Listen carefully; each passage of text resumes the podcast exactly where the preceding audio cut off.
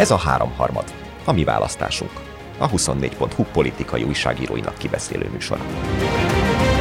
A választásig ezt valószínűleg nem fogunk rágulni Magyarországon a rezsifogyasztóknak, ez szinte biztos. Ezt akár szótagolva is elmondhatja bárki. Már, Márkiza is ugye er- erről beszélt, hogy a rezsicsökkentés nem lehet elmenni, mert akkor az elveszítjük a választásokat, hogyha, hogyha megnyerjük és utána veszük el, és előtte nem vallottuk be, akkor meg utána fog a népszerűség. Utána meg kénytelenek lesznek elvenni. Tehát hát utána kezdeni kell az- valamit ezzel a helyzettel. Az nagy kérdés, hogy honnan veszik el, a, honnan vesznek el tőlünk pénzt. Tehát valahonnan nyilván el kell majd ven- venni annak, aki éppen hatalmon lesz. Vagy úgy, hogy megemeli a rezsit, vagy pedig ö, adók vagy egyebek formájában. Ugye azért nem tartható feltétlenül a rezsicsökkentés ebből a szempontból, mert az állam tulajdononként is jelen van ezen a piacon, és hogyha mi ezt adóban fizetjük be, és az állam az MVM-nek a veszteségét kipótolja, akkor az tiltott versenytámogatásnak számít az EU-n belül. Bita Dániel, Kerner Zsolt és Nagy József pipiskedik ma a közfigyelemért. Azt a kérdést igyekszünk ma körüljárni, hogy jelenleg mi fenyegeti Orbán Viktornak a tavaszi választási győzelmét. A múlt héten ugye beszélgettünk arról, hogy Orbán Viktor körül a külpolitikában kezd elfogyni a levegő, legalábbis más barátai vannak most, mint akik korábban voltak, és a korábbi mondjuk így kereszténydemokrata középtől, a néppártos politikusoktól egyre inkább a, a szélső jobb vagy radikális jobb felé löbbenék, Szalviniék és hozzá, hozzájuk hasonló politikusok felé gravitálódik. Ma folytassuk azzal, amit múltkor beígértünk a műsor vége felé, hogy a gazdasági helyzet vajon Orbán Viktor kezére játszik-e? Teszem fel ezt a nagyívű kérdést. Az, az is egy érdekes kérdés, hogy a kezére fog-e játszani, meg hogy ezt már most meg lehet mondani, és szerintem sokkal bonyolultabb a helyzet annál, mint hogy erre most ö, pusztán gazdasági adatokból lehessen válaszolni, több okból is, és nyilván ezt a következő 45 percben majd lesz, lesz mód kibontani. Tehát, hogy nyilván van most egy helyzet, nyilván van egy olyan kérdés, hogy ha még most rossznak is érezzük el a helyzetet, vagy érzik el a választók, gondolják-e, hogy ezt majd az ellenzék fogja jobban kezelni? Szerintem az egy fontos kérdés, és arról majd érdemes lesz beszélni, hogy a pillanatnyi rossz érzékelés az önmagában elég egy kormányváltáshoz, vagy abban is hinni kell, hogy a B csapat az, az jobban csinálná. És majd nyilván biztos arról is beszélünk, hogy mindez valószínűleg nem független a járványhelyzettől sem, aminek meg most éppen a negyedik hullámnak így a eléggé a kitörési pontján látszunk lenni. Na hát akkor most megvan a három veszélyes pont Orbán Viktor jövő tavaszi győzelmére. Beszéltünk a külpolitikáról, a gazdaság és a Covid, akkor tényleg menjünk tovább a gazdaságon. Ugye az van csak még egy... Még, bocsánat, egy- hogy egy- közbeiktathatjuk, egy viszonylag fontos pontot kihagytunk ezért, hogy az alapok alól akarunk indulni, ez a belpolitika, ami veszélyes rá, mert hogy mindennek, amiről beszélünk most a jövőben, az az alapja, ami, amit láttunk. Igen, igen, én csak viszonylag sokat Hogy beszéltünk egy- már, hogy van egy van, igen. konstrukció, és egyébként még ha a kül, ugye az is érdekes dolog, mielőtt rátérünk a gazdaságra, hogy azért a, a külpolitikai ö, tárgyú részhez, ami most a napokban derült ki, talán tegnap, ugye, hogy azért a, az Európai Néppárt mintha elkezdett volna némi érdeklődést mutatni Márki Péter iránt, ami egy elég racionális lépés. Ugye a, sok rosszat mondott a, Fidesz a néppártról, többek között azt, hogy balra tolódott, és már Zaj ebből a szempontból egy érdekes jelenség, hiszen egy baloldali pártszövetség élén fog indulni, de nagyjából olyan nézetrendszerrel, ami olyan borzasztó távol nem áll a néppárttól, úgyhogy ez nem tűnne egy, egy rossz uh, Hát csak násznak. mit tud saját magán kívül adni? Hát ez lesz a következő kérdés, ugye, hogy a másik, hogy lesz-e Márki Zaj mögött valamilyen szervezet, párt, frakció, amiről szintén beszéltünk, mert ha igen, akkor a néppártnak biztos nem fájna, hogyha nem az egyszem KDNP-s ülne ott a, az ő Na köreikben. mielőtt teljes káoszba fulladna a beszélgetés, akkor beírom még Márki Zajt a legvégére, nyilván nem fogunk addig eljutni, de akkor próbáljuk kivesézni ezt a, ezt a gazdasági helyzetet. Ugye választási kampányban vagyunk, választási kampányban mindig megy az ígérgetés, egyrészt a kormány részéről az osztogatás, másrészt pedig az ellenzék van egy ilyen, ilyen ígérgetés spirálban. E, Miközben a gazdasági helyzet az azt mutatja, hogy, hogy nő az infláció, 9 éves csúcson az infláció a legutóbbi év per éves adat alapján 5,5 százalék, de hogyha az ember jár piacra vagy közérbe, akkor látja, hogy az alapvető élelmiszerek, meg alapvető vegyi áruk, egyebek azok jóval 10 százalék fölött drágultak. Emellett brutálisan magas a, az energiának a világpiaci ára, és emellett még a kormánynak a mondjuk úgy osztogatása, vagy jóléti intézkedései keretében kimegy 1200 milliárd forint egyrészt arra, hogy a nyugdíjasok kapnak fejenként 80 ezer forint egyszeri nyugdíjtámogatást, valamint arra, hogy SZIA visszatérítést kapnak a gyermekes családok. Ez az 1200 milliárd forint, ez a magyar költségvetésben egy nagyon komoly tétel. Legutóbb, legutóbb azt hangzott itt el ennél az asztalnál, hogy Orbán Viktor vabankot játszik, mert hogy mindenféleképpen nyernie kell, aztán majd, hogy odaérünk, akkor, akkor megoldja. De az ellenzéken is rajta van a nyomás, hogy ha nem áll be Orbán Viktor mögé abba, hogy ezek a nevezzük úgy osztogatások helyes döntések, akkor ő az, aki a megszorítások embere, és már elbukta a választást vagy beáll mögé, és ha beáll mögé, akkor még rá is kéne erre az egész récitálni. És ami, ezt, is, ami, ezt is látszanak tenni valójában. Hát ugye ez is, emlékszünk a, a, a Dobrev Lárával folytatott Márkizai vitára a, a második forduló, az előválasztás második fordulója előtt, akkor azért Márkizai visszafogottabb volt, Dobrev Lára a... azt mondta, hogy 30% petbéremelés, így lehet akár 50 is, a Márkizai pedig így hümmögve azt mondta, hogy hát a 30-et fogadjuk el ilyen kiindulási alapnak, aztán majd meglátjuk, az ember abból osszon, majd nézzük meg a kasszát, abból osszunk majd, ami, ami, ami a kasszában van. Mit gondoltok erről? Én készültem egy-két uh ilyen korábbi elemzéssel a, ahhoz, hogy ennek a gazdasági helyzetnek milyen hatásai vannak a konkrét politikai népszerűségre. Van a Tóka Gábornak egy nagyon jó elemzése, amit a centrális erőtérről írt korábban, és a centrális erőtérnek a, az ilyen bomlasztásához, amiről egyébként látjuk most nem, hogy a politikai helyzet alapján ez a centrális erőtér, ez már nem feltétlenül létezik. A Fidesz addig tolódott a jobb oldalra, amíg az őtőle jobbra lévő pártok átkerültek a másik oldalára, és ez már nem akadályozza meg azt, hogy a minden egyes párt összefoghasson ellene. Ez lett volna a centrális erőtér alapja, hogy ezt megakadályozza, ez már nem létezik. Viszont ebben van egy tök érdekes mérés, ami nem az inflációhoz, meg nem a gazdaság növekedéséhez, hanem a GKI fogyasztói bizalmi indexéhez hasonlítja a Fidesz népszerűségét, és egyértelmű korrelációt talál benne. Tehát, hogy amikor magasan van, jól szerepel a fogyasztói bizalmi index, akkor a Fidesz is népszerűbb. Most az elmúlt időszakban azt láthatjuk, hogy amíg a Covid Sőt, alatt... bocs, valójában ez a mindenkori kormányra is alapvetően egy igaz gondol, csak nagyon régóta Fidesznek hívják a kormánynak. Igen, igen, igen, ezt szinonimaként használjuk a két kifejezést, de... Szóval az látszik, hogy korrelál ez a kettő, és hogyha most megnézzük a fogyasztói bizalmi indexet, akkor azt láthatjuk, hogy a Covid alatt ilyen igazán nehéz időszakban borzasztóan alacsonyan volt, viszont pont most a tizedik hónapra egy ilyen brutális rekordméretű ugrást tudott produkálni, és viszonylag alacsonyan van, tehát a Covid előtti jó évekhez közel van a fogyasztói bizalmi index. Magasan, tehát magasan van, igen. igen. Minuszban van, és ez, a, ez zavar össze mindig. Tehát azt láthatjuk, hogy ez alapján egyébként nem indokolt a Fidesz népszerűségvesztés, ezt annyi árnyalja még, hogy amikor ez az óriási növekedés volt, akkor pont kifele jöttünk a járványból, akkor még nem érződött annyira az a brutális infláció. Szerintem ennek a brutális inflációnak az is része, hogy nem csak az számít, hogy mennyi a konkrét infláció, vagy mennyi a, a fogyasztói kosár növekedése, amit a Kelsánál összeraktak, hanem az, hogy az emberek azt gondolják-e, hogy nagy az infláció. Az egy sokkal fontosabb dolog ebben, és mivel most mostanra folyamatosan a benzin áremelkedéséről és a, az alapvető erőcikkek áremelkedéséről beszélünk, ezért most az emberek azt is gondolják, hogy magas az infláció. És ez valószínűleg lejjebb fog venni a fogyasztói bizalmi indexből is, de egyébként az index alapján egyelőre nem kell annyira aggódni a Fidesznek, hogyha igaznak veszük azt, amit Tóka Gábor ír, és miért ne vennénk annak. Csak hát miből van ugye ez a, ez a növekvő fogyasztás? Abból az említett tételekből, amiket már az imént mondtam. Tehát tolja be a pénzt a az, az államháztartási hiányt, az a, a költségvetési hm. hiányt növelve. Igen, de az, az ugye egy fontos a dolog, hogy itt a Covid miatt azokat az ilyen tankönyvi dolgokat, amiket korábban megtanultunk, és amiben a Fidesz nagyon jó volt, azt el lehet felejteni. Tehát az, az Orbán kormányzás 2010-től 20-ig arról szólt, hogy éltanulók vagyunk pénzügypolitikában, minden alkalommal 3% alatt tartjuk a hiányt, és ezt ugye a Covid miatt el lehetett engedni. 9%-ra is el lehet engedni, és azért ez nyit teret az osztogatásnak. Nyilván az egy fontos kérdés, hogy egyszer majd ezt vissza kell hozni, meg, meg majd ezen kell változtatni, de hogy most úgy tűnik, hogy ez a fék, ez most nincs meg, és nem kell, hogy meglegyen, és szerintem azért ez, ez nagyon erősen közrejátszik abban, ami most történik. Még a 13. havi nyugdíjat ki is hagytad, pedig a, ugye ott más már ott tartunk, hogy elképzelhető, hogy nem csak két heti, hanem egy teljes havi visszajön, ami hát azért aztán végképp egy óriási összeg ott a, ott a jövő év elején. Ha Varga Misi meg tudja oldani, majd beszélek vele. Igen. Fut utána. És hát ez így szokott lenni, hogy a Varga Misi megvétózza, igen. A a, ehhez Orbán az adakozáshoz szerintem érdemes még megjegyezni azt, hogy tök egyértelműen kiderült, hogy az Orbánnak mi a fontosabb, a válságkezelése vagy a választás. Mert amíg a válságot kellett, a koronavírus okozta lezárásokat kellett kezelni, addig a környező, meg nyugat-európai országokhoz képest Magyarország eddig szűkszavon adott a gazdaságra támogatást.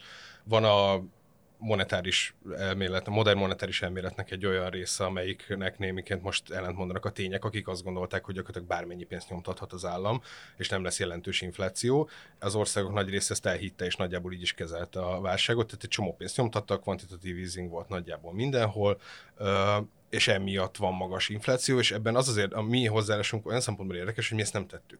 Tehát mi nem nyomtattunk pénzt, nem toltunk iszonyatos mennyiségű pénzt a gazdaságba, viszonylag konzervatívak voltunk, azért, hogy végül elkerüljük azokat a negatív következményeket, amik ebből lehetnek. De ugye Magyarország egy annyira nyitott és kis gazdaság, hogy így is magas lett az infláció. A, és, és az is érdekes kérdés lesz, hogy lehet-e valamit kezdeni vele, mert hogy a, ugye a, a Fidesz megpróbál azért ebből is politikát csinálni, miért ne próbálna, és ugye azt, ők azt az irányt viszik most, ugye a mai Orbán interjúban is, a rádióban azt hangzott el, hogy tehát nem nagyon beszélő inflációról, meg benzináról, meg ilyesmiről, hanem arról beszél helyette, hogy az Európai, Unió, Európai Unió mennyire meg akarja drágítani a rezsit, és ha ugye ilyen apokaliptikus képek hát a rádióban képek mennyire tudnak pláne elhangzani, de majd ebből kijövök valahogy.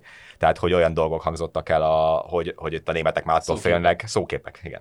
E, nem nagyon tudnak, attól félnek a németek, hogy nem lesz mivel fűteni, vagy nem tudják kifizetni, és ez egy létező probléma az energiaárak elszállása, amit a ugye a magyar rezsi szabályozás nagyjából azért befagyasztott, és érdekes módon ugye egy olyan szinten fagyasztott be, aminél sokkal alacsonyabb is lehetett volna. Tehát az elmúlt években hosszú időn keresztül mi fizethettünk volna sokkal kevesebb rezsit annál, mint amit német Szilárd ilyen a berendezésünkhöz hasonló narancssárga nyomatra rátette a villanyszámlánkra, meg a gázszámlánkra, de most meg, most meg az ellenkezője kezd lenni a helyzet, és nagyon mesterségesen és nehezen alacsony tartott rezsijárak lesznek Magyarországon, miközben máshol elszállnak, és ez, ez ugye nyilván akkor megint az ilyen rezsi, rezsi harc, rezsi védelmi pozícióban ugye ez fogja részben fizetni. igaz, bocsánat, csak ugye fogyasztói rezsiről beszélünk, persze. de hogy ezt a cégek, tehát már a, a CBA, ahol vásárolunk, persze, meg az persze. üzletek, azok már nem ezt a rezsit fizetik, hanem már a valódi nagyon megdrágult rezsit, és azt persze, végsősorban mi fizetjük. De ti, ti, is, meg, meg mi is, meg én is egyébként azt a rezsit fizetjük, ami a világpiaci ára, mert hogy a, a gázt attól, hogy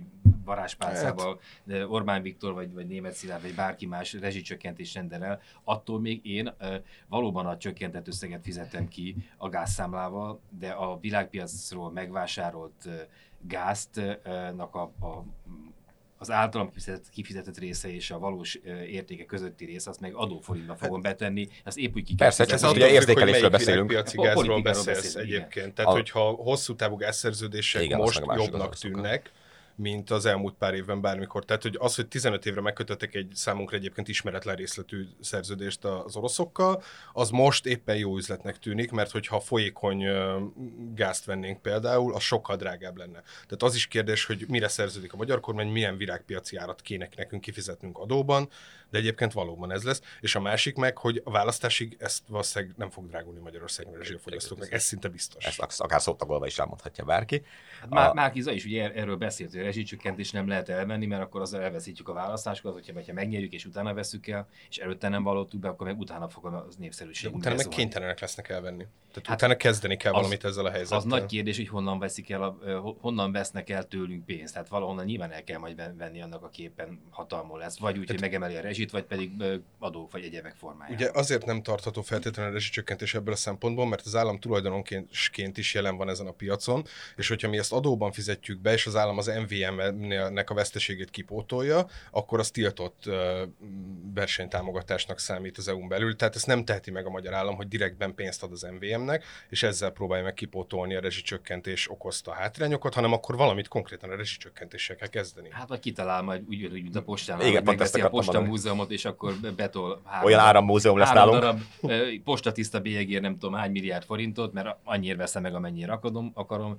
Orbán Viktor be is vallja ráadásul, csak azért tette meg ezt az egész posta bélyeg múzeum vásárlás, mert hogy be akart tenni a postába közpénzt, amit egyébként nem engedett volna meg direktben az Európai Állítólag béremelésre, és az meg szerintem egy következő fontos dolog lesz, hogy hogy miközben most beszélünk inflációról, meg árakról, meg ilyesmi, hogy aközben azért, szóval a választói emlékezet az, az milyen hosszú, hogy valóban csak egy pillanatnyi a fogyasztói bizalmi indexhez hozzárakott grafikonnal lehet ezt szemléltetni, ami egyébként egy valóban létező korreláció, vagy, vagy azért valamivel hosszabb távon is kialakulnak az emberekben mondjuk képek azzal kapcsolatban, hogy kinek milyen gazdaságpolitikája, kinek milyen kinek a kormányzása alatt milyen életszínvonal volt. Azt a kedvenc példám már szerintem mind a kettőtöknek mondtam a héten, de a hallgatók akkor nem voltak ott. Hogy, nem tudhatjuk. Igen, hát néhányan ott voltak közülük. Hogy ugye most a DK előállt azzal a szellemes ötlettel, hogy gyurcsánynapokat kéne tartani a benzinkutakon, mert hogy a gyurcsány alatt csak 300 forint volt a benzin. Most meg 500 és hogy az emberek ezt vajon úgy, úgy tételezik, hogy jó, hát milyen jó volt a gyurcsány alatt, vagy, vagy mondjuk átfut a fejükön az is, amit nyilván a Fidesz ilyenkor mellé tesz, hogy időközben viszont az átlagkereset az mondjuk bruttó 200 ezerről 400 ezer forintra nőtt, tehát egy picit több benzint lehet venni az 500 forintosból, mint a gyurcsány alatt a 300 forintosból, és hogy ezek a végén mit rajzolnak ki, mert hogy nyilván nem olyan fekete-fehér a helyzet, hogy most akkor olyan drága lett a benzin, hogy le kell váltani az Orbánt, volt azért itt egy nagyon komoly reálbérnövekedés ebben a tíz évben, és igen, az, az egy izgalmas kérdés lesz, hogy a Fidesz behúzta a 14-es választást nagy részt azért a rezsicsökkentésnek a, az ötletével, megvalósításával, tehát egy kampányhúzással, hogy vajon most ez a bizonyos értelemben azért tíz éve tartó építkezés, ami van bérekben, nyilván nem egyformán, meg nem mindenhol, meg még mindig nagyon alacsonyak a, a pedagógus bérek és így tovább, meg a rendőrbérek, de hogy ez most megtörik-e azon, hogy speciál most számukra egy nem annyira kedvező időpontban lesz a választás adott esetben, és hogy azt ott, ott nem lehet mindent megcsinálni, amit ők egyébként szeretnének. Most azt mondod, hogy hozzunk létre egy új járindexet, ami a, az ilyen benzinár és a szemkilövetés tengelyen próbálja ábrázolni. Hát nem, az, az most, az, az, az, ez még szebb kép.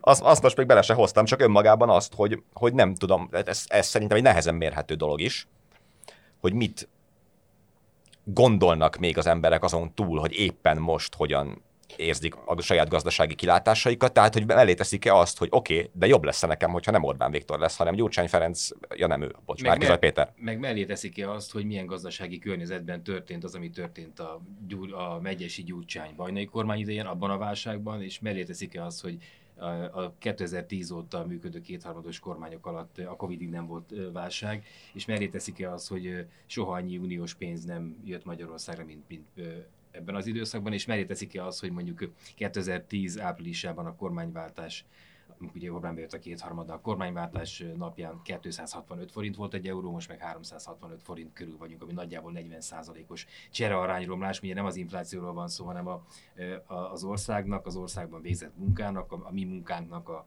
az Audi meg a Suzuki gyárban végzett munkás munkának a leértékeléséről, ami persze nem egyértelműen negatív dolog, mert hogy az ország versenyképesség érdekében hozta meg a kormány ezeket a döntéseket. Tehát ez se fekete vagy fehér, de az a kérdés ugye tényleg annyira rettentően bonyolult, annyira szerteágazó, és a végén tényleg oda kell kifutnia minden egyes választópolgárnál, hogy most akkor a narancsosok csinálják, jobban is csinálnák majd jobban, vagy pedig a Márkizaj féle hatpárti ellenzék. Pont ezt akartam mondani, hogy a, a visszautalva arra, amit a Dani mondott az elején, ez valójában egy tök nagy kihívás lesz az ellenzéknek, hogy meg tudják-e értetni ezt az emberekkel, hogy az Orbán kormánynak alapvetően szerencséje volt. Egy nagy gazdasági válság után kerültek hatalomra, 10 plusz éves folyamatos világgazdasági konjunktúrában kormányoztak, és valószínűleg egy nagy válsággal lehet vége, hogyha feltesszük, hogy tényleg kormányváltás lesz, amit azért ne tegyünk föl így.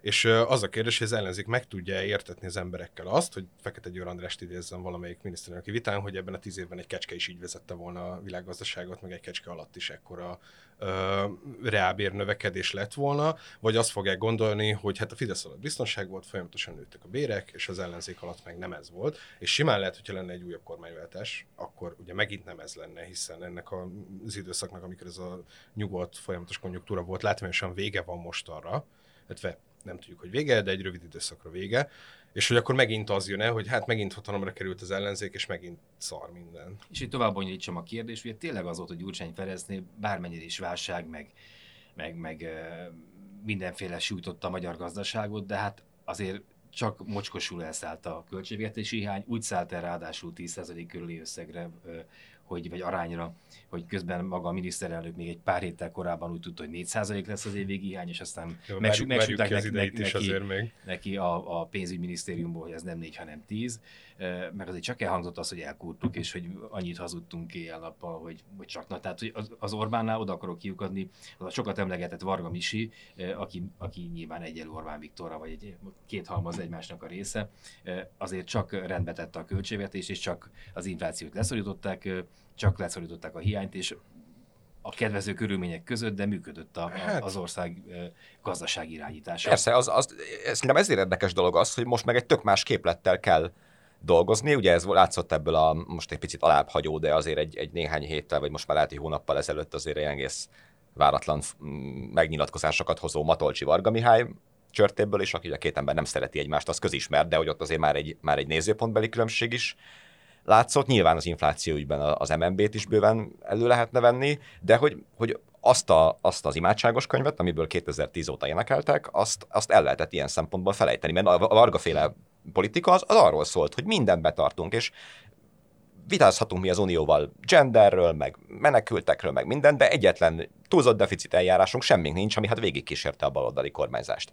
Ehelyett most háromszor akkor hiányt is megengedhetünk magunknak, megengedik maguknak nyugaton is, de hát van persze egy rakás más kérdés, majd ugye a Zsoltához jobban ér, de hogy mi lesz az EU-s pénzekkel, helyreállítási alappal, ilyesmi.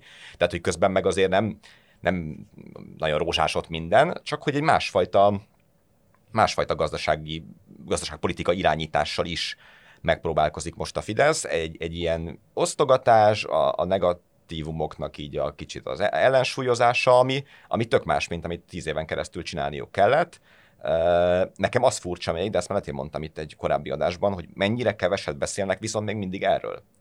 Tehát, hogy mi beszélünk a nyugdíjakról, meg a, meg a SZIA mentességről, vagy visszafizetésről, de hogy ez a kormányzati kommunikációban még mindig nagyon kevéssé látszik, és hogy ezzel vajon várják a tavaszt, vagy azt gondolják, hogy nem kell erről beszélni, mert bőven elég gyurcsányozni. Mert hogy egyébként szerintem lehetne arról, tehát lehetne ábrákat mutogatni, meg, meg táblázatokat arról, hogy itt milyen eredményeket értünk el, és hogy valamiért ezt nem, nem teszik, hogy, és abból, abból meg lehet, hogy arra lehet következtetni, hogy nem érdekük, hogy a gazdaság legyen a fő téma, mégse annyira jó. Hát, mert, mert egy, egy, bocs, egy, egyetlen mondat, egy szál virág többet ér minden szónál. Tehát, hogyha azt, azt, látod, azt látod, hogy Seres Rezső, nem is tudom ki volt, hogy, hogyha azt látja a polgár, hogy gyerekem van és kapok 800 ezer forint eszi a visszatérítés, vagy azt látja, hogy felújítom a kecót otthon, és felveszek 6 millió forintot 3 és a felét az állam vissza is utalja, vagy azt látja, hogy az édesanyám kapott 100 ezer forint egyszeri nyugdíjprémiumot, akkor azért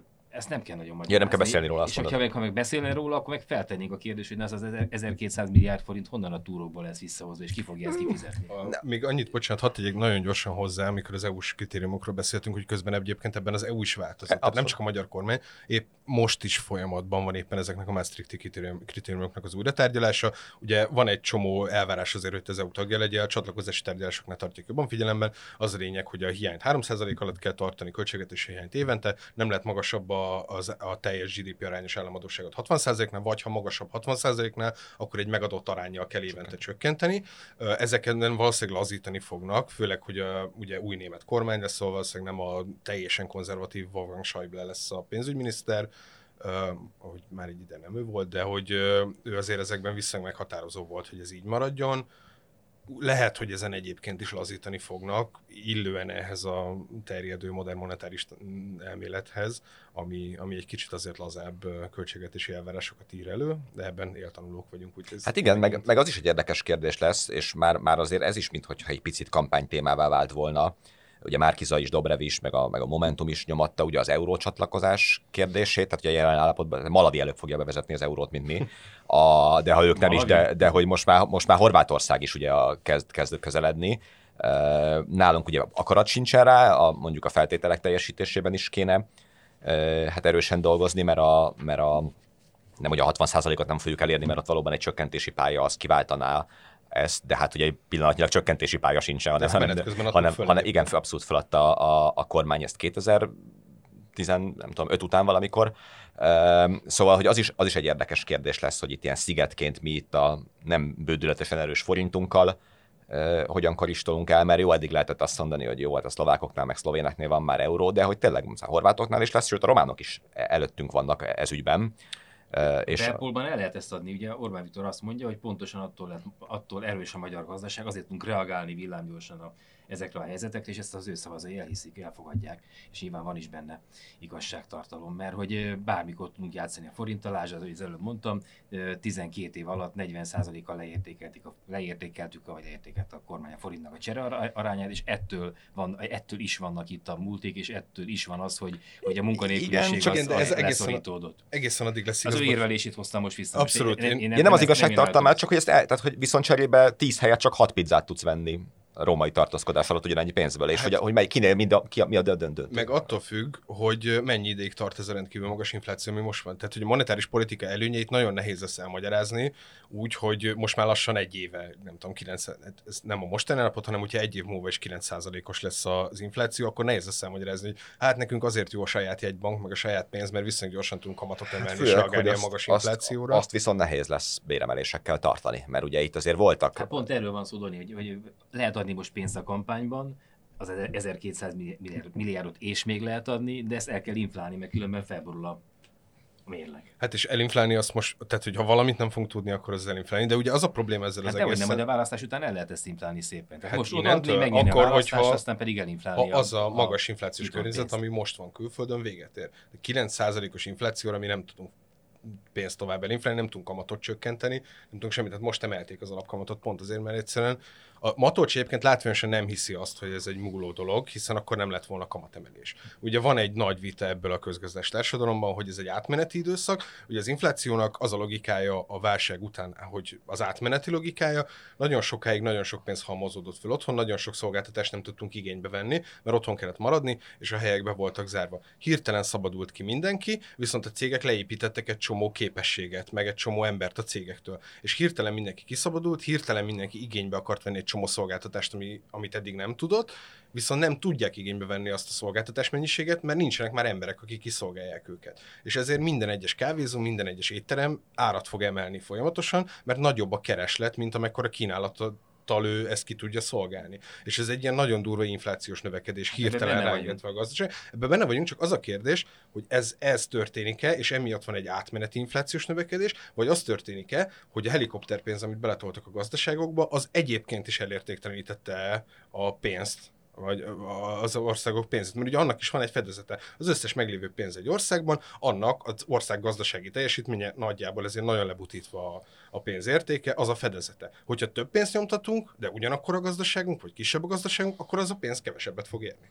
Meg még egy dolgot akartam behozni, alapvetően az ide kapcsolódva, szóval az nem az, nem az Orbán kormányokra jellemző politika, hogy most osztogatunk, és majd a választások után megszorítunk. Az a baloldali kormányokra volt jellemző. Ez az Orbán eddigi kormányzásából ez nem, nem következne. Nem tudom, mit lehet csinálni, nyilván lényegesen kevésbé értek a gazdaság irányításhoz, mint akár a Zsolt, vagy akár a Matolcsi, vagy a Varga Mihály. Hát de hogy az, az ugye a baloldali irányzat volt, hogy osztogatunk, jön a választás, másnap meg föltesszük a kezünket, és azt mondjuk, hogy baj van, és megszorítunk. Ugye a Fidesz ezt nem csinálta az előző két választás, egy, előző három választás egyikén sem. hogy ha viszont cserébe hozott, ugye ez a, már nem nagyon használjuk ezt a kifejezést, de unortodox megoldásokat. Tehát amire a balosak azt mondták, balos kormányok ezt nem lehet csinálni, akkor jöttek mindenféle bankadók, különadók, ilyesmi. Nyilván nem olyan mennyiségű pénzekkel, tehát 100 milliárdokkal és nem 1000 milliárdokkal, mint amikről itt beszélünk, de hogy én azt azért nem nagyon látom, hogy most a 13. havi nyugdíj, meg, a, meg az SZIA e, visszat, tehát nyilván nem lesz SZIA visszatérítés 2023-ban, hogyha marad a Fidesz, ilyen értelemben persze van ez a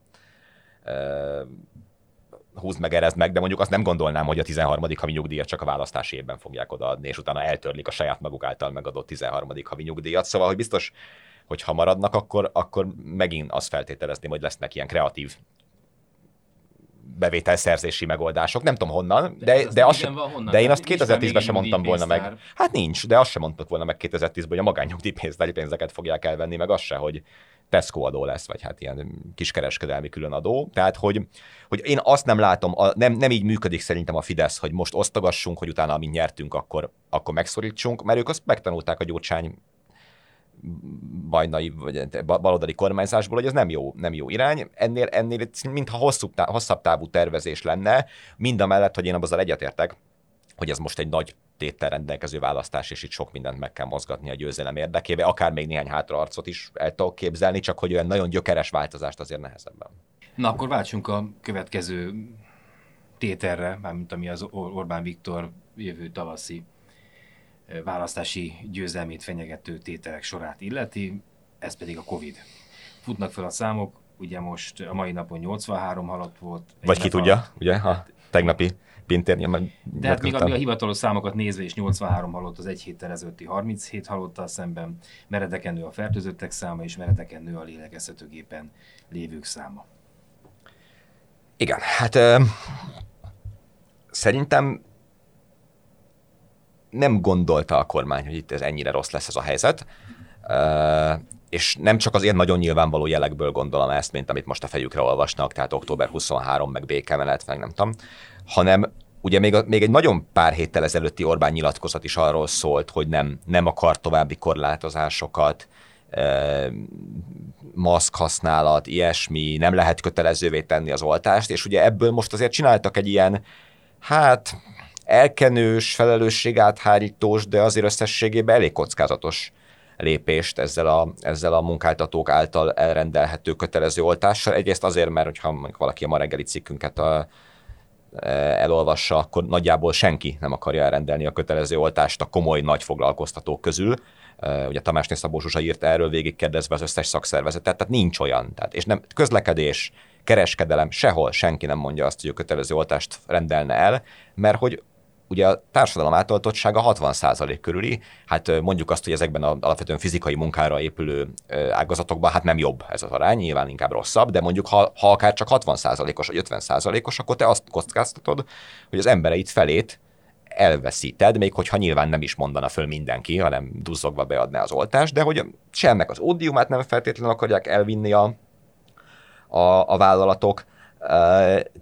Másfelől az állam viszont a jelek szerint elkezdi ezt érvényesíteni. Ugye nyilván a legkönnyebb a minisztériumokban, meg az államigazgatásban, eh, ahonnan tényleg az emberek e, valószínűleg megrögzött oltás ellenesnek kell lenni, valaki mondjuk egy hivatali pályát, ami azért alapvetően a B2-ből előlépek B1-be, B1-ből előlépek A6-ba kategóriával működik, meg fizetési sapkákkal, tehát hogy tényleg a közigazgatás az egy életpálya, és kevesen mennek el utána onnan a virágkötészet felé Szóval, ha, ha öt köt, ott kötelező lesz, akkor viszont egy ponton nehéz lesz azt elmagyarázni, hogy állami cégeknél miért nem, már pedig mondjuk az említett ágazatok közül a közlekedés ugye alapvetően állami cégekkel működik, szóval nincs, nincs meghozva a, a nagy központi döntés, hogy legyen kötelező, át van tolva, de, de az meg nem fog változást hozni. Tehát nem, hogy nem kezdtek el rohanni az emberek az oltópontokra, mondjuk finoman szólva sem azért az elmúlt napokban e- ennek hírére. Hát is valószínűleg nem is fognak. Nem is fognak. Egyébként szerintem... Bár ez... ott is mennek fel a számok egyébként, épp azt olvasom, hogy tegnap rekordszám. Harmadik oltást tettek be, ugye az, hát az, Igen, az, az, az, az, az, az oltások az, mennek nagyon föl egyébként. A táblázatunkban is az látszik, hogy nagyjából stabilan ugyanannyi kevés első és második oltást adnak be, a harmadik oltások száma az most nagyon megnő, de az azért is fog ennyire megnőni, mert lassan lejár az ideje azoknak, és akik AstraZeneca-t kaptak. Hát meg ugye a második oltás sokkal később kapták meg, mint a többi. Meg ott ugye most elég világos, hogy hogy te most... már kétszer beoltattad magad, és Igen. most ennyire rossz a járványhelyzet, akkor nyilván harmadszorra könnyebben beoltatod magad, mint amikor az elsőre kell magad rá Szerintem egyébként A, én most nem is a, az, amit most csinálnak, az, az egyébként tökéletes amatőrizmus ismét, de most nem arra gondolok, hogy kapkodva hoznak döntéseket, ahogy látványosan kapkodva született meg a kötelező oltás döntése is, hanem arra gondolok, hogy az Orbán Viktor ezt a járványt megnyertnek tekintette 5 millió beoltott embernél. És látványosan azt is gondol, tehát ez nem csak kommunikáció volt, hanem tényleg megnyertnek tekintette. Az a probléma... Azt gondolod, és nem az, hogy csak egy levegőt vett? Tehát ő tényleg azt gondolt, hogy egy millió beoltottnál meg vagyunk? Mert nekem, hát, nekem mondjuk... gyanús az, hogy ott kellett egy kommunikációs ha... lendület, akkor ezt elmondta, akkor visszaerősödtek valamennyire, és e, dolgozzunk azon, meg reméljük, imádkozunk azért, hogy a, a következő hullám az, a, a delta variáns az ne, ne legyen annyira gyilkos, mint amilyen egyébként most lett, úgy tűnik. Igen, azért gondolom azt, hogy el is hitte, mert utána nem történt semmi. Tehát, hogy ami nekem ebből alapvetően hiányzik, az a felkészülés a mostani válságra.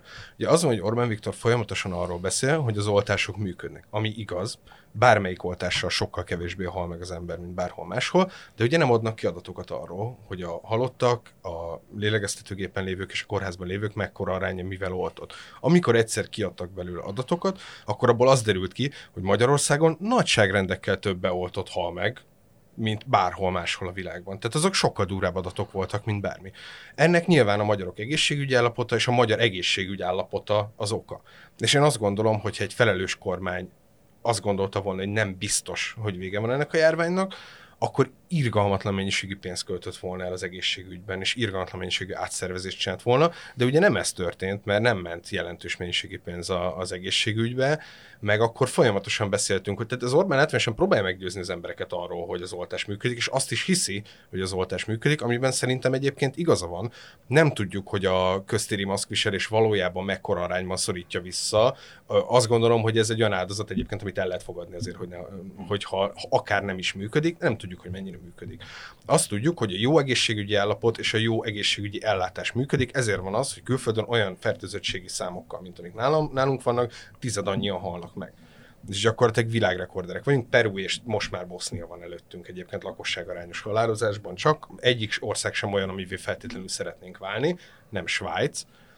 És azt gondolom, hogy ha készült volna minimálisan is arra, hogy ez a negyedik hullám ennyire erős lesz, akkor az egészségügybe kellett volna fektetni. Nem lehet, nem, bocs, nem lehet annyi pénzt betolni az egészségügybe, ami pár hónap, egy év alatt komoly látszatot hozna. Az egészségügy ez tényleg egy hatalmas nagy hajó, hogy ez a borzalmas közszél. De meg sem próbálták. Éjek de hogy ö, egyébként másokból kéne betolni a magyar egészségügybe rengeteg pénzt, ö, nem, a, nem a Covid szempontjából, az az érvel tudlak a te állításodat az tudom alátámasztani, hogy egyébként a kampányból, az oltási kampányból is visszavettek. Tehát 5 millió beoltottnál azt mondta Orbán Viktor, hogy jó, innentől az állam megtette a magáit, innentől minden a, a, az állampolgároknak a felelőssége, aki akar, menjen oltatni. Ahelyett, hogy teleplakátolták volna az egész országot egy, azzal, hogy egy... gyerünk, gyerünk, gyerünk oltani, és erősítették volna a veszélyérzetet, hogy az 5 millió fölmenjen 7, 7 és fél Igen, és ugye még, még 6 millióig még nagyjából így is fölkapaszkodik nagyon lassan. Én, én még nagyobb bajnak látom talán, bár ebben igazatok van,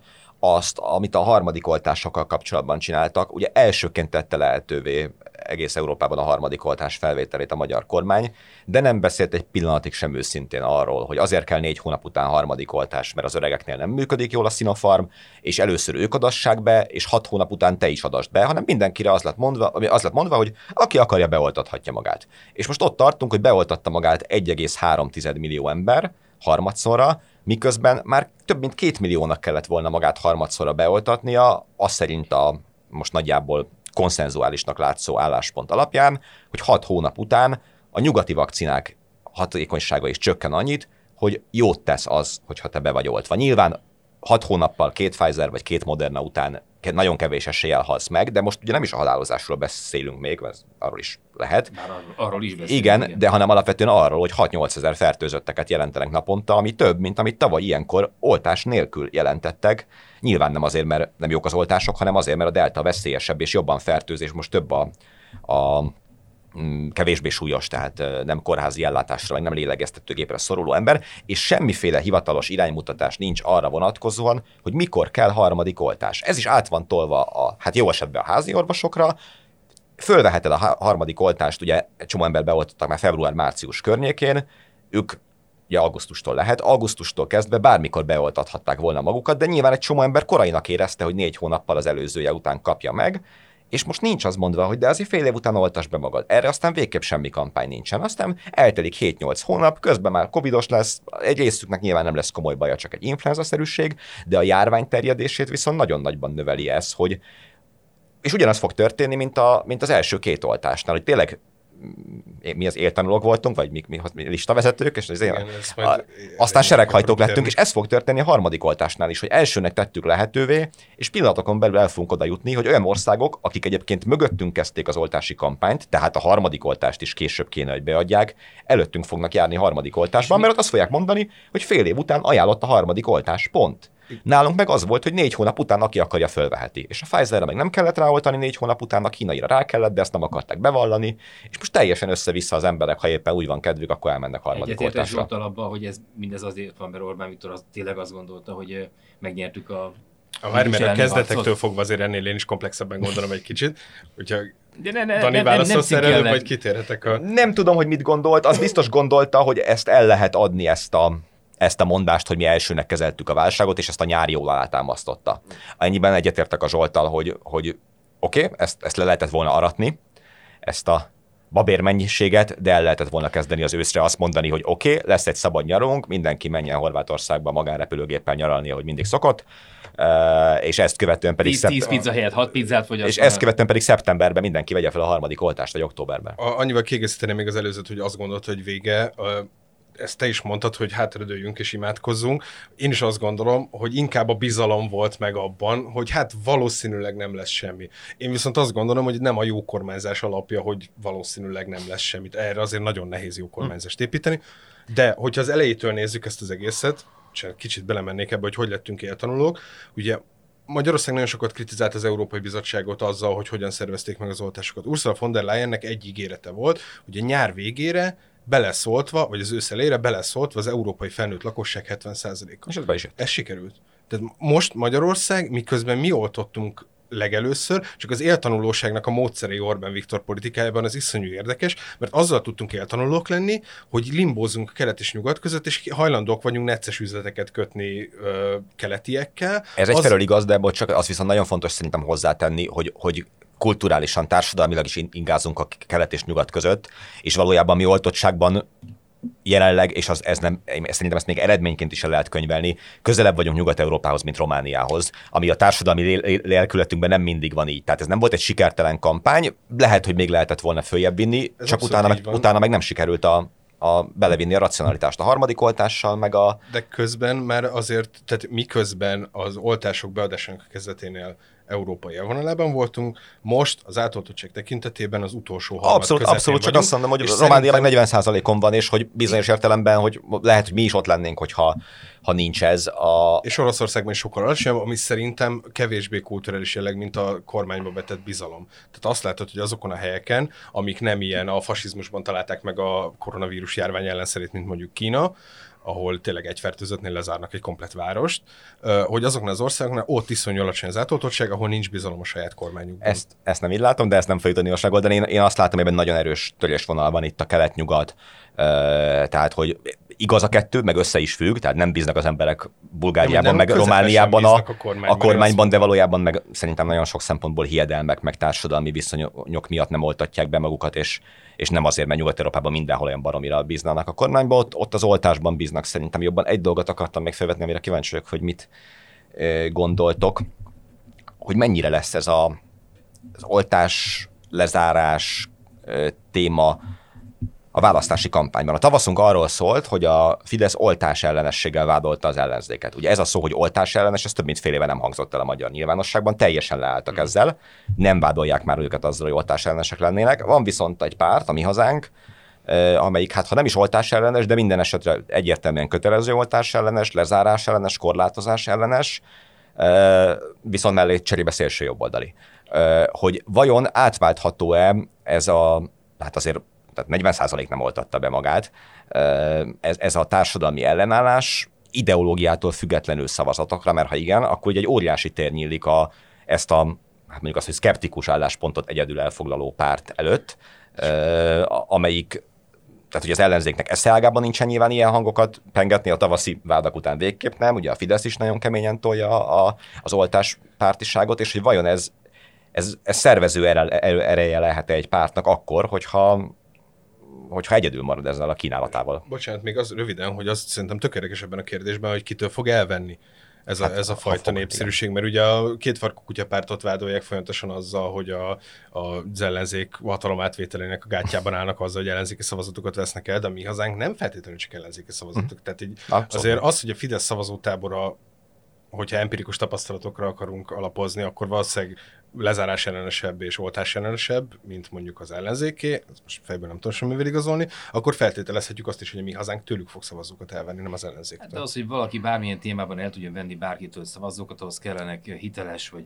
legalább valamennyire fajsúlyos arcok, a mi hazánknál ilyeneket nem látok, én tőlük egyáltalán nem Konzekvensen jobbik, kommunikálnak. Kommunikálnak egyébként. Hát látszani jobbik, biztos jobbikban, kell. jobbikban én éreztem erőt már 2010 előtt is, mert 2010-ben pláne azért volt egy, egy-két olyan arc, akiket úgy, bár minden idegszállam visított még, még egy szép kép, amikor ezek az emberek megszólaltak, de azért mégis a voná, vonának volt valami, valami súlya. Itt a mi hazánkban én semmiféle ilyet nem érzek, és szerintem azon múlik majd, hogy az oltás meg az egész Covid mennyire kerül be a kampányba a témák közé, hogy a kormány mit szeretne kezdeni magával a helyzettel, tehát az egészségügyi helyzettel. Tehát, hogy, hogy mit, mit, mit fog kezdeni. Kezdeni. Igen, lehet egyáltalán bármit tenni ebben a helyzetben, ami Hát ugye most, most már azért a... Tehát valamit kéne tenni, hogyha így mennek fel a számok, előbb-utóbb lépni kell valamit.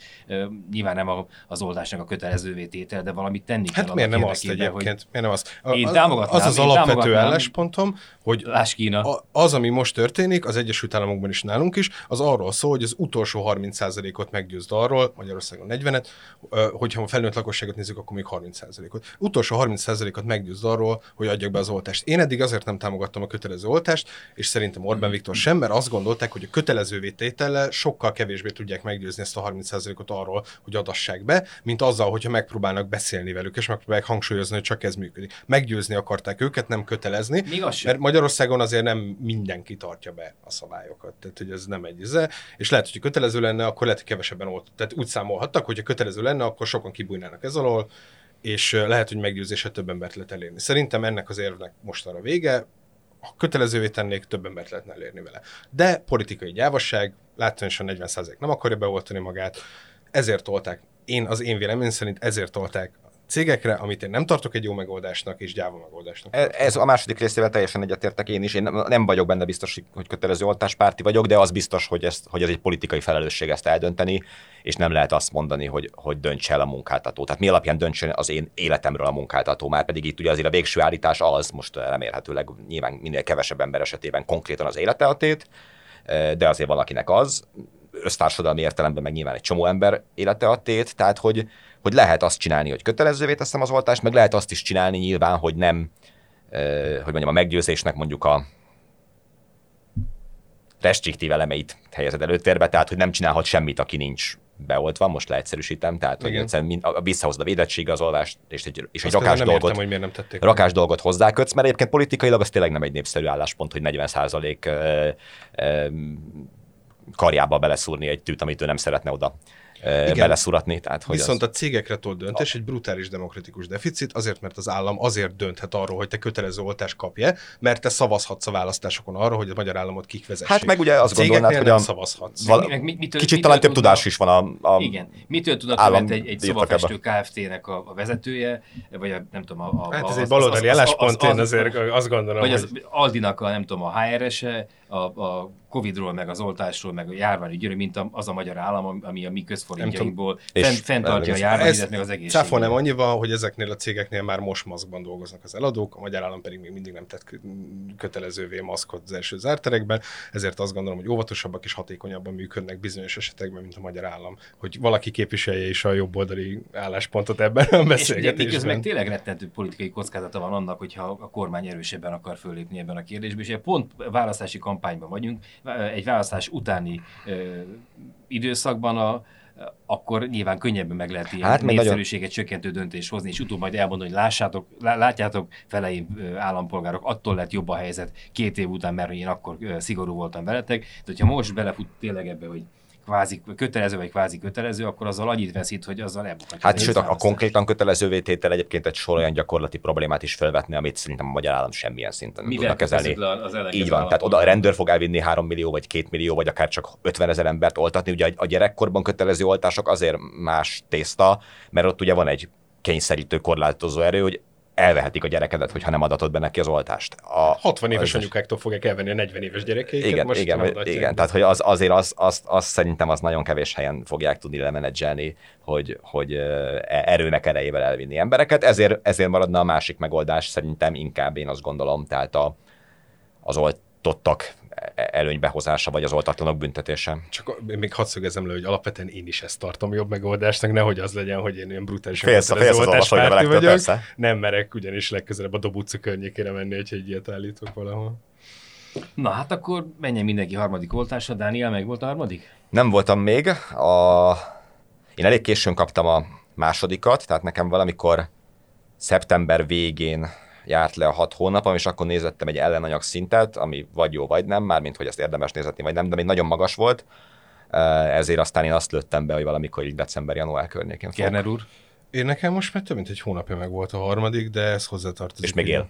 Első két ország oltásnak olyat kaptam, amit a világnak a nagy részén nem feltétlenül ismernek el hatékonynak, úgyhogy át tudom érezni Gulyás Gergely problémáit akkor, amikor Sputnikra Janszent kért, mert ezzel lehet utazni kényelmesen. Micsoda freudi politikai elszólás. az Az so- e- első két országra azt kérted, de bocsánat. Önnél mi a helyzet? én a jövő héten szeretném ezt abszolválni. És hogyha sikeres lesz a harmadik oltásom, akkor jövő héten pénteken is találkozunk, és itt folytatjuk a három harmad kerekasztalon. Köszönjük szépen a figyelmet! Ez a háromharmad, a mi választásunk. A 24.hu politikai újságíróinak kibeszélő műsora.